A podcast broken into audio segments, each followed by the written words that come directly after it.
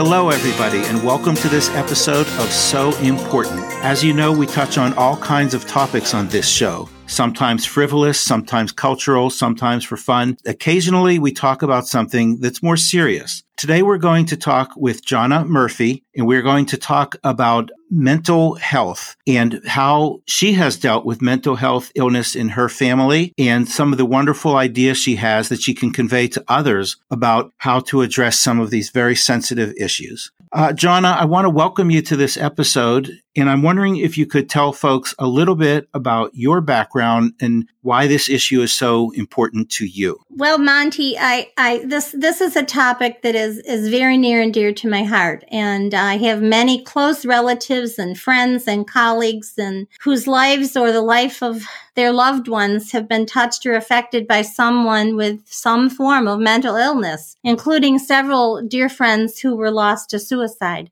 So it really does touch my heart. And I, I really feel like it's a topic that we need to talk more about. That is, uh, you know, really harrowing words that you've had friends who have lost loved ones to suicide. That must be very hard for you to have seen and to have had to deal with, let alone them. It it was Monty, and and I, I think our timing for our conversation couldn't be better. In case you didn't know this, uh, World Mental Health Day was officially observed last week on October 10th. So I think uh, it's something that the whole world is passionate about. And their objective is to raise awareness of mental health issues around the world and to mobilize efforts in support of mental health. So, in my own small way, that's what I hope to do today. I can certainly understand why you're so passionate about this topic. I mean, it, it's not something you can really prepare for, is it? No, Monty. In fact, it's not. There are nearly one in five U.S. adults 18 years or older who live with a mental illness. That's staggering. That's 44.7 million people in 2016. And we never know when a mental health issue will present itself in our life or that is someone we know. So it would be helpful for all of us to be able to recognize the warning signs so that they can get the professional help they need. You mentioned the importance of uh, dealing with this before you're faced with a crisis situation. How does one know what to look for? Well, Monty, there's a lot of great organizations out there that provide support and educational opportunities for anyone who's interested in learning more about mental illness the National Alliance on Mental Illness, the National Institute of Mental Health, and the World Health Organization are just to name a few. In fact, uh, while I'm thinking about it, I want to credit those organizations in particular for the latest statistics that I, that I will reference in our conversation today. And now you've you've dealt with this from a family perspective. Could you talk about that a little bit? As we went along in this train wreck of, of learning about it, we discovered that it's on both sides of our family. So Murph and I both have close relatives, first cousins, second cousins, and it hits a little closer to home. We have aunts, even dementia. Uh, my mom had dementia in her later years, but also on a family level, um, it hits us personally as well. It's it's something that you just need to have a better understanding of before it happens because you don't expect it. It's not something that you plan for. Having to deal with it as a parent uh, must be such a challenge. And I'm wondering if you could talk a little bit about some of the problems that you faced with a child who has had to deal with these kinds of issues. Um, in our case, I, I want to specifically talk more about serious mental illness, Monty. That is mostly things that involve like psychosis, which, as you know, is losing touch with reality or experiencing delusions, or requires high levels of care, which could in- include possible hospital treatment. And those two most common ones are schizophrenia and bipolar disorder, which more commonly, you know, is, is referred to as manic depression. And those are the ones that we know the most about because that's what we've dealt with more on a personal level.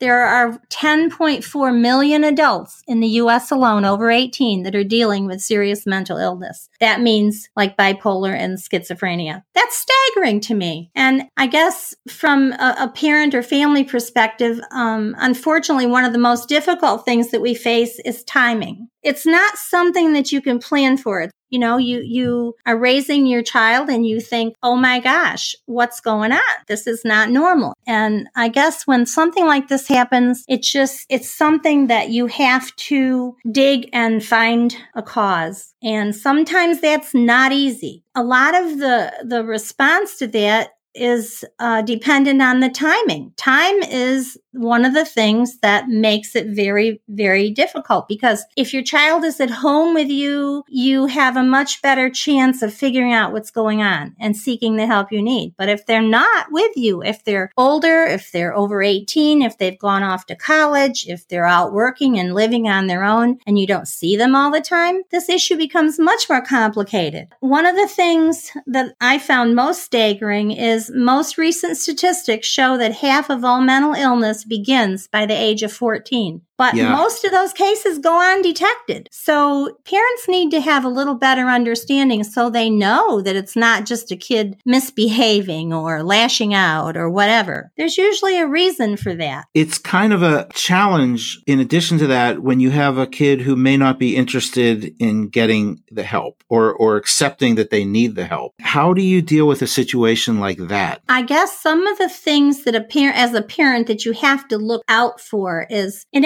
adolescents, especially depression. It's the third leading mental health condition out there. And unbelievably, suicide is the second leading cause of death among 15 to 29 year olds. That's really scary. As a parent, when they're at home, you can help find those things and you can at least are more aware because you're, you're with them all the time. But as a child gets older and they go off to college, the the risk is is much greater. I know when we were first dealing with this, the studies told us that most of the time at that point they thought that manic depression or bipolar would manifest itself when a child was in their late teens to early 20s. And many of the young people that were afflicted had their first manic episodes when they went away to college. And if you think about college life, you know, they're working and playing, they're surviving on very little sleep, sometimes for days at a time. I don't know if you know this, Monty, but one of the main things that can bring on a manic uh, episode is sleep deprivation.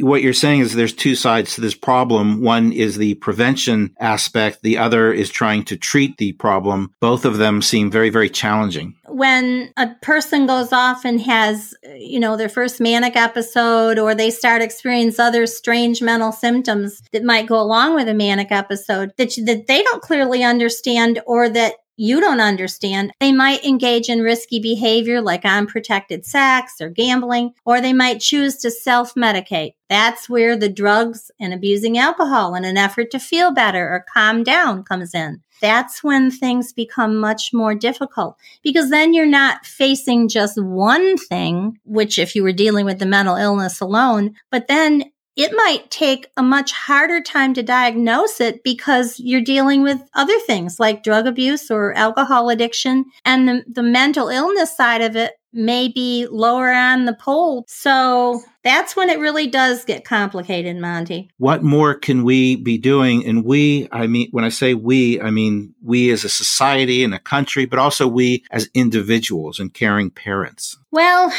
if it's a young person under 18 and they're home with you, you can use your, your gut feeling and know when something's not right and you can try to address it. When it's a person who's over 18, things become much, much more complicated. And one of the reasons for that is our legal system. As you know, we have the Health Insurance Portability and Accountability Act of 1996, or as we all refer to it as HIPAA. It imposes healthcare privacy restrictions, which oftentimes keeps a parent or friend from helping someone who's mentally ill or of legal age. If you think about that, the ramifications are pretty staggering because here you have a person who may or may not recognize that they have mental illness and you have somebody trying to help them and the HIPAA laws restrict you. They tie your hands for being able to help them. And that's really, really hard because the way the laws are written, it requires the ailing person to help themselves. Well, that kind of help works great for people who are physically ill, but for a mentally ill person who might not have even acknowledged the fact that they have a mental illness yet, that result can be complete and utter disaster.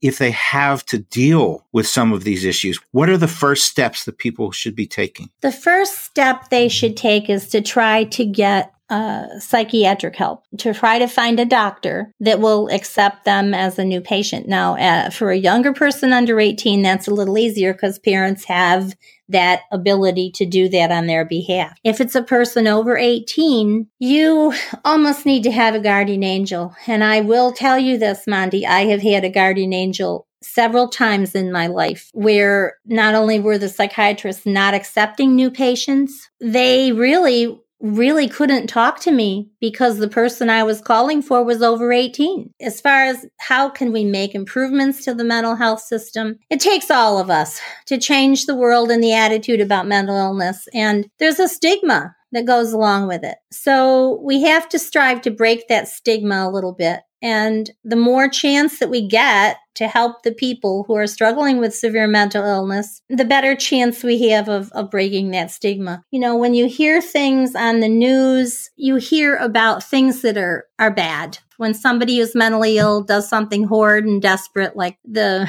mass shootings and things. This is a challenge for us as a society because um, mental illness like everything else, is not accepted as a disease. For instance, we have liver disease, we have kidney disease, we have heart disease, but severe mental illness is what it is a brain disease. And I really find that the cards are often stacked against the mentally ill. For the most part, our country, our government, our state agencies do a really bad job of helping the mentally ill or providing support to the families who are trying to help them. The system can be very confusing, and every state has different rules and a system for implementation. And we found that out because when we left Virginia and moved to Pennsylvania, we had to start fresh and all over because the rules were different. So, if a mentally challenged person is trying to figure out all of this on their own, it's no wonder it takes so long for people to get the help that they need. That's where having a trusted advocate or a family member or a good friend or someone to help them is really important. If I'm the parent or guardian, are there organizations for me that will help me deal with some of these issues and give me the kind of guidance that you were just talking about? There are, Monty. And if you go online and search, you will get a plethora of organizations. Most of the national organizations are very good about putting pointers out there as to what to look for, how to, you know, how to go about dealing with it, how to talk to a person about it. But getting them in to see a doctor is probably one of the, the most important things that you can do for someone who's struggling with a mental illness. And, and the severely mental illnesses, the severe ones like the schizophrenia and the bipolar and whatever, those are a little different because you see the symptoms, you know, when you have somebody that's delusional or you have somebody that, you know, lashing out, it's a whole different ballgame than some of the other more less severe mental illnesses. Do you have any kind of final words you'd like to convey just to make sure that if there's one message people get from this, to make sure that, that you've conveyed it? One of the hardest things you have to do is not give up on the person. It takes a united front to cope and deal with it. It's a lifelong commitment. And at the root of it all is the person who's struggling. They have to be the ones to ultimately do what they need to do to address their mental illness. It's important that they get diagnosed, they get therapy,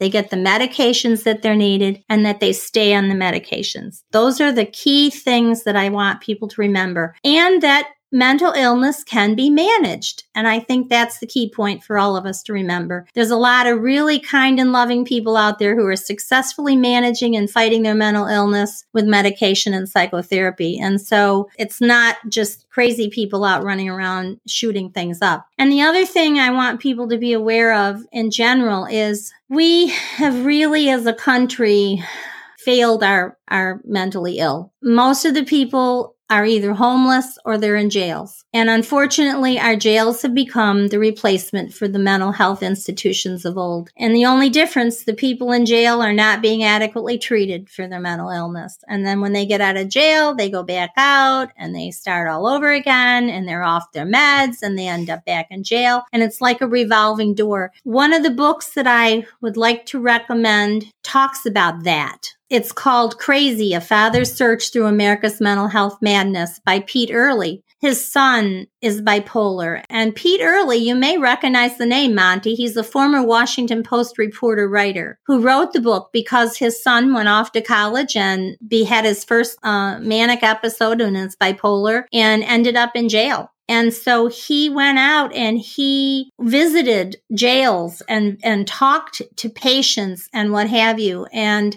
it's a really insightful book and I would I would like to see every legislator, every person around read that book. It's worthwhile and it might just help us to find the right path in our country for helping the system. There's another book, Monty. It's called An Unquiet Mind by Kay Redfield Jamison and she's both a psychotherapist and a professor of psychiatry. She writes the book on the treatment of manic depressive illness, but she also suffers from the disease herself. And she, as you know, tells the reader what it's like to have an incurable but manageable disease. And she describes her experience of living with a mood disorder and gives you these image evoking documentary of her her life story told from the point not just as a disease sufferer but also from the standpoint of a healer. So it's very insightful and it's probably one of the best books I've ever read and I would highly recommend that one as being one of the first ones for someone to read whose uh, loved one or who themselves have been diagnosed as, as bipolar.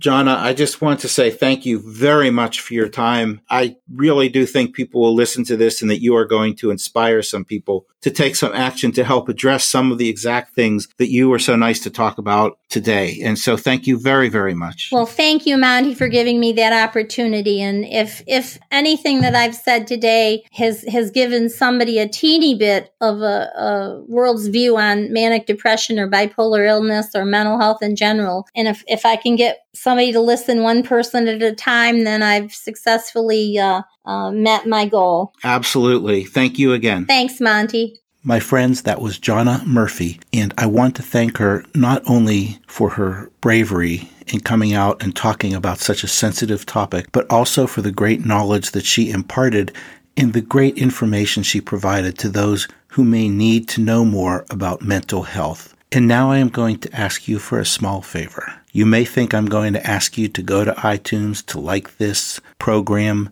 to subscribe. That would all be great. No question about it. But what I'm really asking you to do is to share this episode with one or two people either because you like the show and you think it would be valuable to share the show with others, or more important, because of the value of Jonna's message. If you know someone who may benefit from hearing what Jonna has to say, let them hear the episode. So thank you again, Jonna. Thank you, dear listeners. We will be back very soon with a new episode. Thank you for listening.